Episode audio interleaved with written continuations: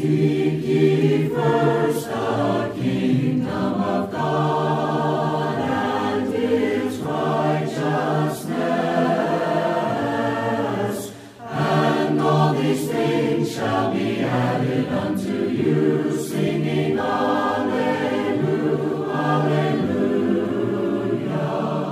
Welcome to the Go and Teach Bible Study program presented by the Monte Vista Church of Christ in Phoenix, Arizona. We want to thank you for joining us today as we examine the truth of God's Word and the answers it holds to life's most important questions. If you have questions about this lesson or would like to study further, please contact us at montevistacoc.com. Now let's open our Bibles and study God's Word together. Thanks for joining me on the Go and Teach radio program. My name is Ryan Goodwin. I preach for the Monte Vista Church of Christ in Phoenix, Arizona. If you have a Bible handy, turn to Matthew chapter 10. That's where we're going to begin today, in Matthew chapter 10. Now, the first few verses from the chapter indicate that in the context, Jesus is going to be talking to his original 12 disciples. So let's keep that context in mind, while also noting a lesson here. Matthew chapter 10 and verse 17, Jesus says to his disciples, Beware of men, for they will deliver you up to the courts and scourge you in their synagogues and you shall even be brought before governors and kings for my sake as a testimony to them and to Gentiles. He goes on to say here in verse 21 Brother will deliver up brother to death, and a father his child, and children will rise up against parents and cause them to be put to death. And in verse 22, you will be hated by all on account of my name. He describes persecution in verse 23. Going on down to verse 28 And do not fear those who kill the body, but are unable to kill the soul, but rather fear him who is able to destroy both body and soul in hell. Now, as I said earlier, in the context, Jesus is talking to his 12 disciples. So there are some things about Matthew chapter 10 that aren't going to translate over into our lives precisely. But there's still a great lesson to be learned here that if you're going to follow Jesus, don't be shocked or surprised when people hate you for it. If you're going to follow Jesus, don't be shocked or surprised that the whole world hates you on account of the name of Jesus. Family members might betray you. People who you thought loved you and cared about you, they'll turn their backs on you because of your profession of faith. And Jesus is warning his disciples don't be shocked by that. The message of the gospel is one that's meant to bring us close to God, but in coming close to God, it might cause a separation between us in our earthly relationships. He goes on down in verse 34 of Matthew chapter 10, verse 34. Do not think that I came to bring peace on earth. I didn't come to bring peace, but a sword. Now, he doesn't mean that in a violent sense. He's simply saying that the message of the gospel is one that's going to tear people apart. Because it is truth, and some people love truth, and some people hate the truth, by its very nature, the gospel message is going to tear people apart. It says in verse 35 For I came to set a man against his father, a daughter against her mother, and a daughter in law against her mother in law. And a man's enemies will be the members of his household. Now, God doesn't rejoice in that. He doesn't enjoy that. He doesn't revel in the idea that his message is going to tear people apart, but it just is what it is. The gospel is truth. Jesus says in John 14, I am the way, the truth, and the life. No one comes to the Father but through me. That's a message that's uncompromising. And if you're going to follow that uncompromising message, then people who don't want to accept that message, people who don't want to accept that truth, well, they won't want to follow after you. They won't want to be around you.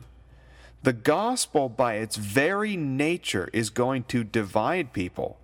Not because God wants people divided, but because there will always be people who love truth and people who want to reject truth.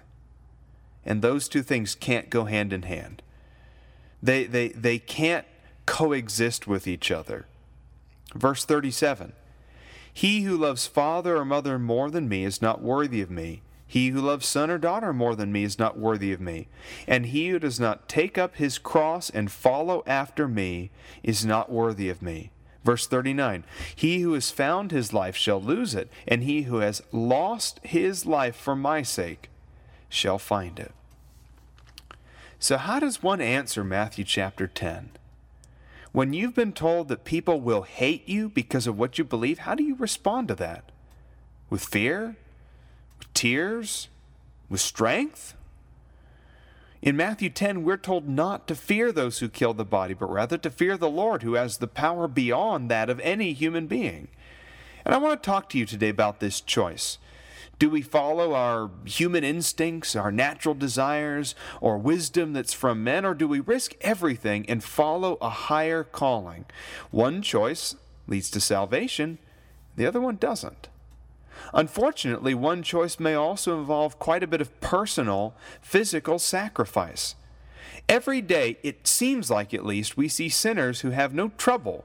They have no trouble sending their kids to college or paying for their house or starting a business. Every day, it seems like we encounter people in denominations who seem to enjoy amazing success in their churches and offer nothing but cleverly manipulated evidence of their validity. They don't preach the truth, but earthly success in numbers and in money and in cultural prestige seems to indicate that all is well in those kinds of churches. We hear stories from around the world of Christians in, in the Philippines or in China or in Zimbabwe and other places, Christians who starve to death or who are imprisoned by their governments, who suffer great tribulation as a direct result of their profession of faith. Do you ever have trouble keeping your mind on spiritual things? When the world starts weighing on you, do you ever doubt or wonder why it is that God's own people seem to suffer so much? I hope that we can explore these kinds of questions today in our radio program. And if things are tough for you, if life is tough, if life is hard, if things aren't going well, then maybe a radio program like this is just what you need. Of course, there's always the invitation that if you want to have a a one on one conversation and talk about things in your life in a more detailed way, we can sit down and open up our Bibles together in a Bible study and we can talk about those things. The invitation's always there. Now, we're created in the image of God. Not that we ourselves are as pure as God is pure, but that we have one thing that separates us from all the rest of the creation we have a conscious awareness of our Creator and the mental and spiritual capacity to make rational or irrational decisions. Unlike the animals, we're not guided by instinct, we're guided by choice. In Joshua chapter 24 of the Old Testament, notice verses 14 and 15. Now therefore fear the Lord and serve him in sincerity and truth, and put away the gods which your fathers served the gods beyond the river and the gods of Egypt and serve the Lord.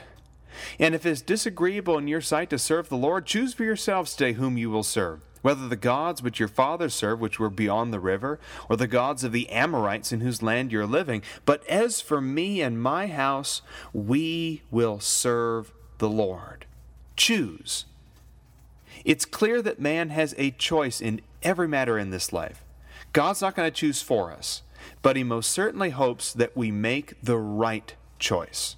In fact, in a great scripture reference, he even says that in Deuteronomy 30, verse 19. Also, in the same chapter of Deuteronomy 30, in verses 9 and 10, it says that God will rejoice over you for good if you obey the Lord your God to keep his commandments, and if you turn to the Lord your God with all your heart and soul. God rejoices when you choose the right thing. Think about that. You have in God the greatest motivator, the greatest encourager. He is cheering you on, He is rooting for you to make good choices. And today we, we still have a choice. In the Gospels, we read of Jesus and his disciples and how they were sent into the entire world to preach the truth.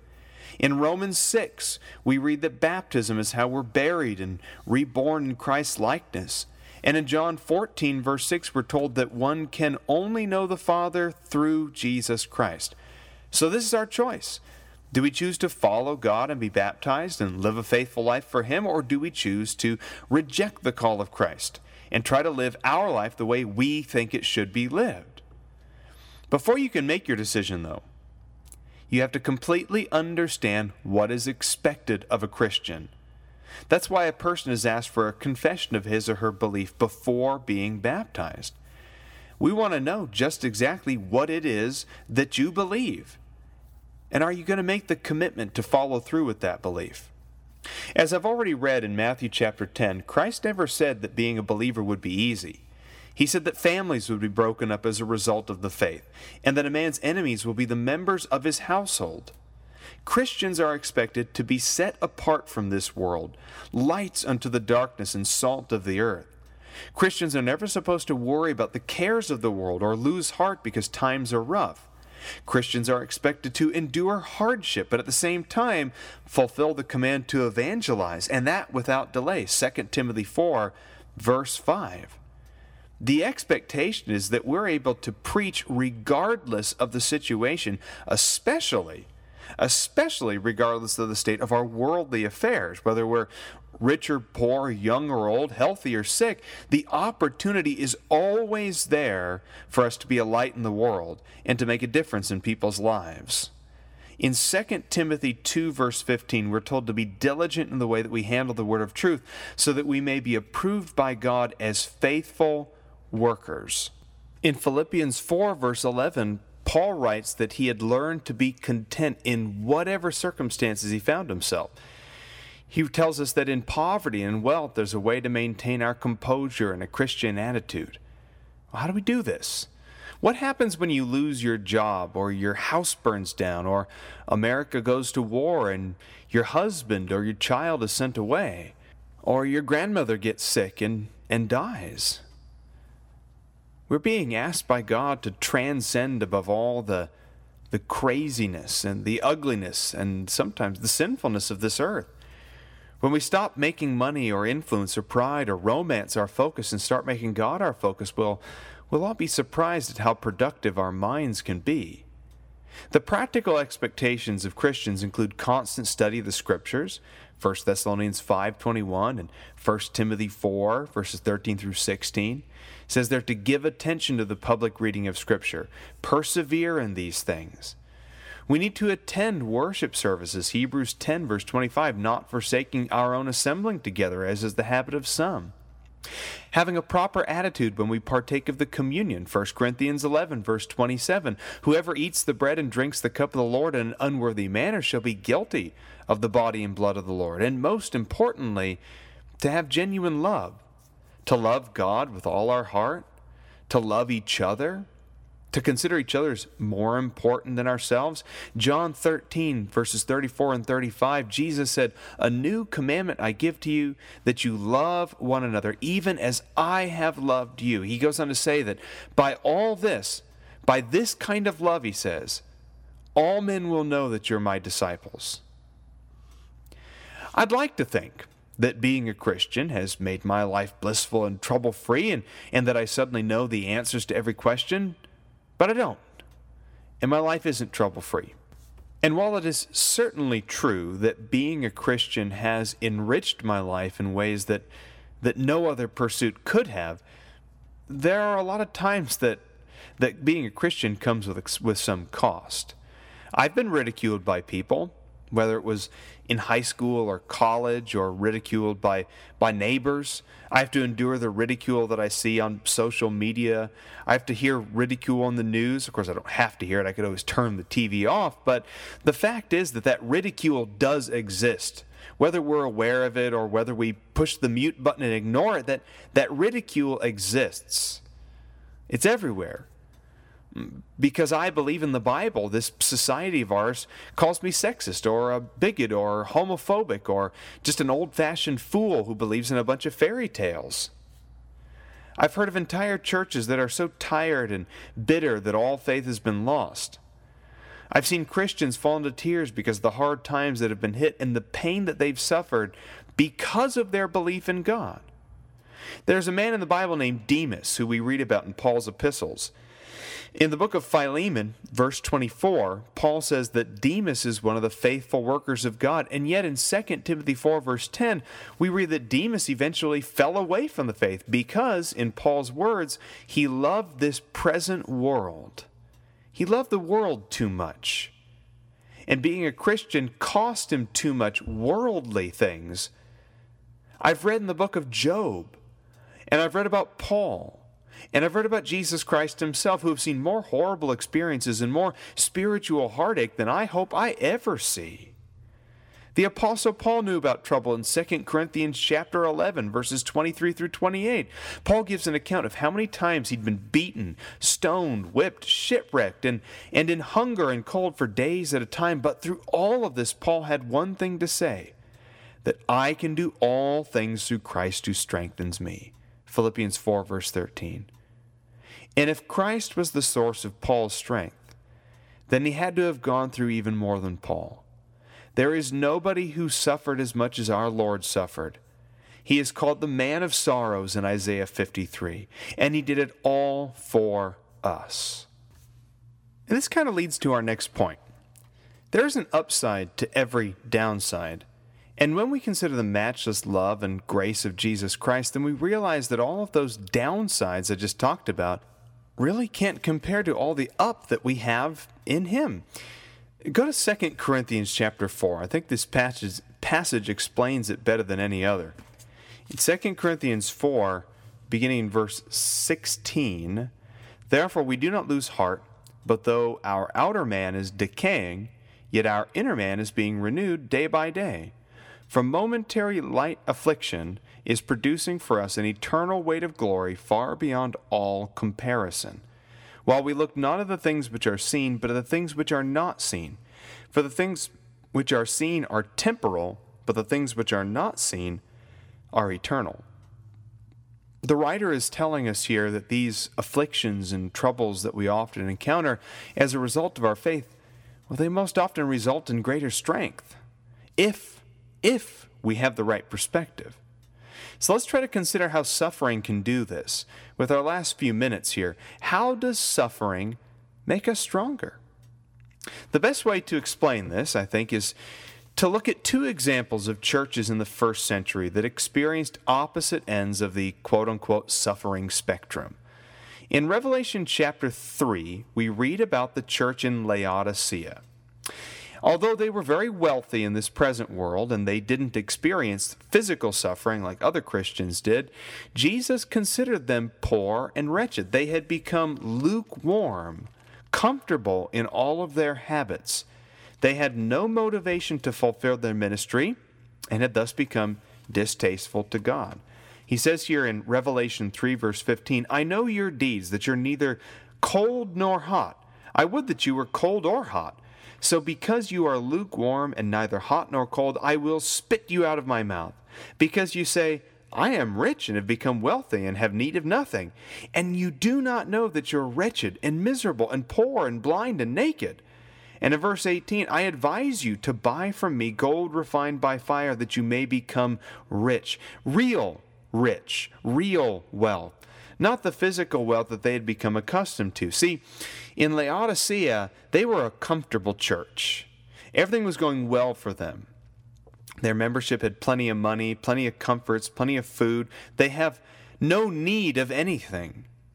But Jesus points out to them that in your physical comforts, you're actually quite poor, quite hungry, quite miserable spiritually.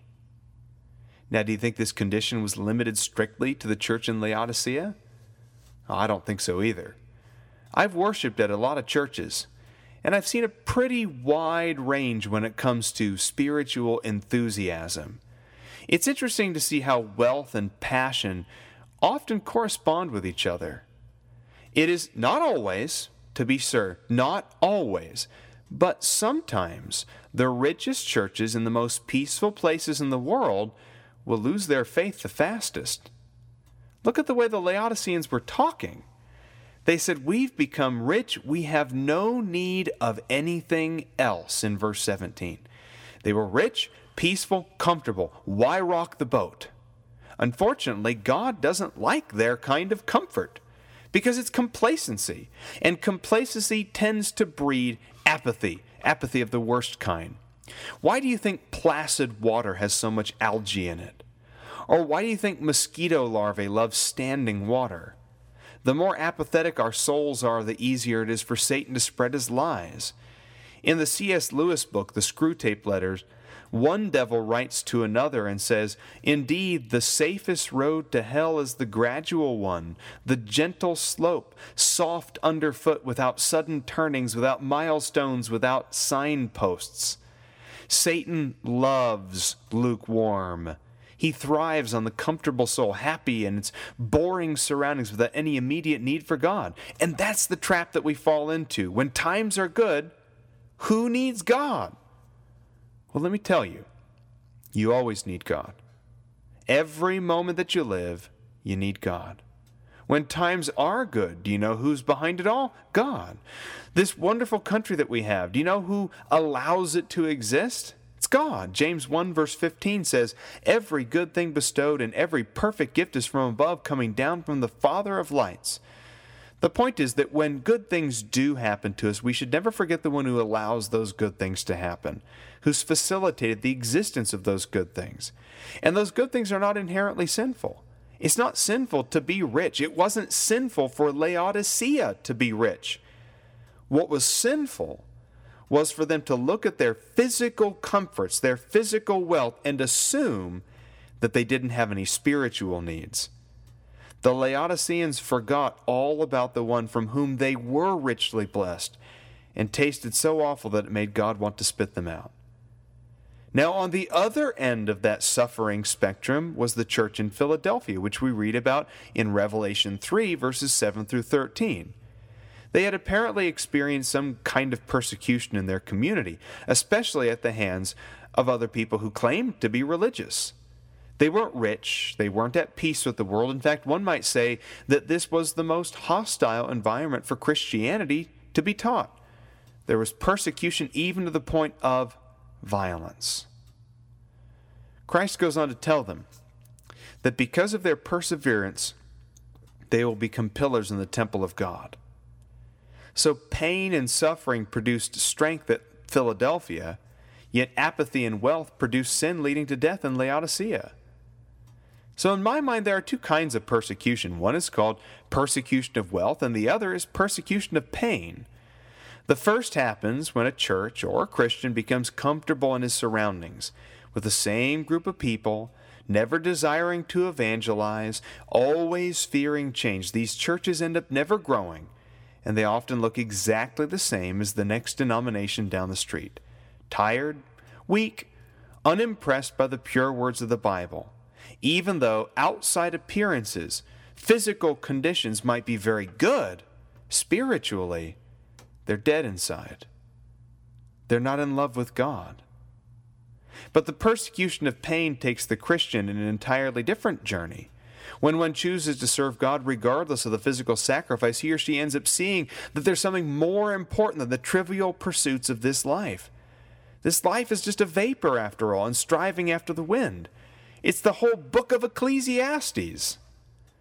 We're told by Jesus to lay up for ourselves treasures in heaven. We do this by rejecting the allure of the treasures of the world. It's not that the treasures of the world are wrong in themselves or that they're inherently sinful. But when we love those treasures, when we stockpile those treasures to the neglect of our spiritual needs, treasure your Bible. Treasure and long to partake of the pure milk of the Word. Hebrews 10:23 says, "Let us hold fast the confession of our hope without wavering, for he who promised is faithful." Now, if you're not a Christian, you really ought to be. Please consider the words of Jesus himself, who said in Mark 16, verse 16, He who believes and is baptized shall be saved. If that's an invitation that applies to you, it's time to obey it. But maybe you've got more questions. You'd like to sit down and study further. Reach out to Monte Vista and we'll set up a Bible study with you. We'll sit down, just open up our Bibles together, and show you straight from the Word of God what it is that God has in mind for you and what you need to do to live right in His eyes. So, any need that you have, let us know about it. And as always, my friends, have a wonderful and blessed day. Thank you for joining us today. To hear this program again, please visit our website at montevistacoc.com. If you're in the Phoenix area, come visit us at the Monte Vista Church of Christ. We're located at 2202 North 40th Street. We have Bible classes for all ages each Sunday morning at 9:30 and again on Wednesday night at 7.